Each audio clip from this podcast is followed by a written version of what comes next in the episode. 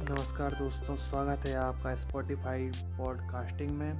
मैं हूँ आपका दोस्त अभय बड़ोलिया और आज हम बात करने जा रहे हैं एल ओ सी व एल ए सी के बारे में। कुछ लोगों को लगता है यहाँ पे कि एल ए सी व एल ओ सी एक ही पर ऐसा नहीं है। L O C line of control व L A C line of actual control है।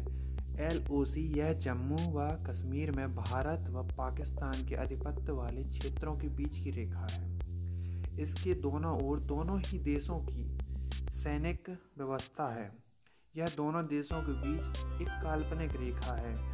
इसे अंतर्राष्ट्रीय मान्यता प्राप्त नहीं है। इसे पहले सीज फायर लाइन के नाम से जाना जाता था। वहीं एक और L A C line of actual control यह भारत व चीन के बीच वास्तविक सीमा का निर्धारण करती है। इसकी लंबाई चार हज़ार किलोमीटर है। यह रेखा, जम्मू कश्मीर में भारत अधिकृत क्षेत्र व चीन अधिकृत क्षेत्र अक्साई चेन को अलग करती है। यह लद्दाख, कश्मीर, उत्तराखंड, हिमाचल प्रदेश, सिक्किम व अरुणाचल प्रदेश से होकर गुजरती है।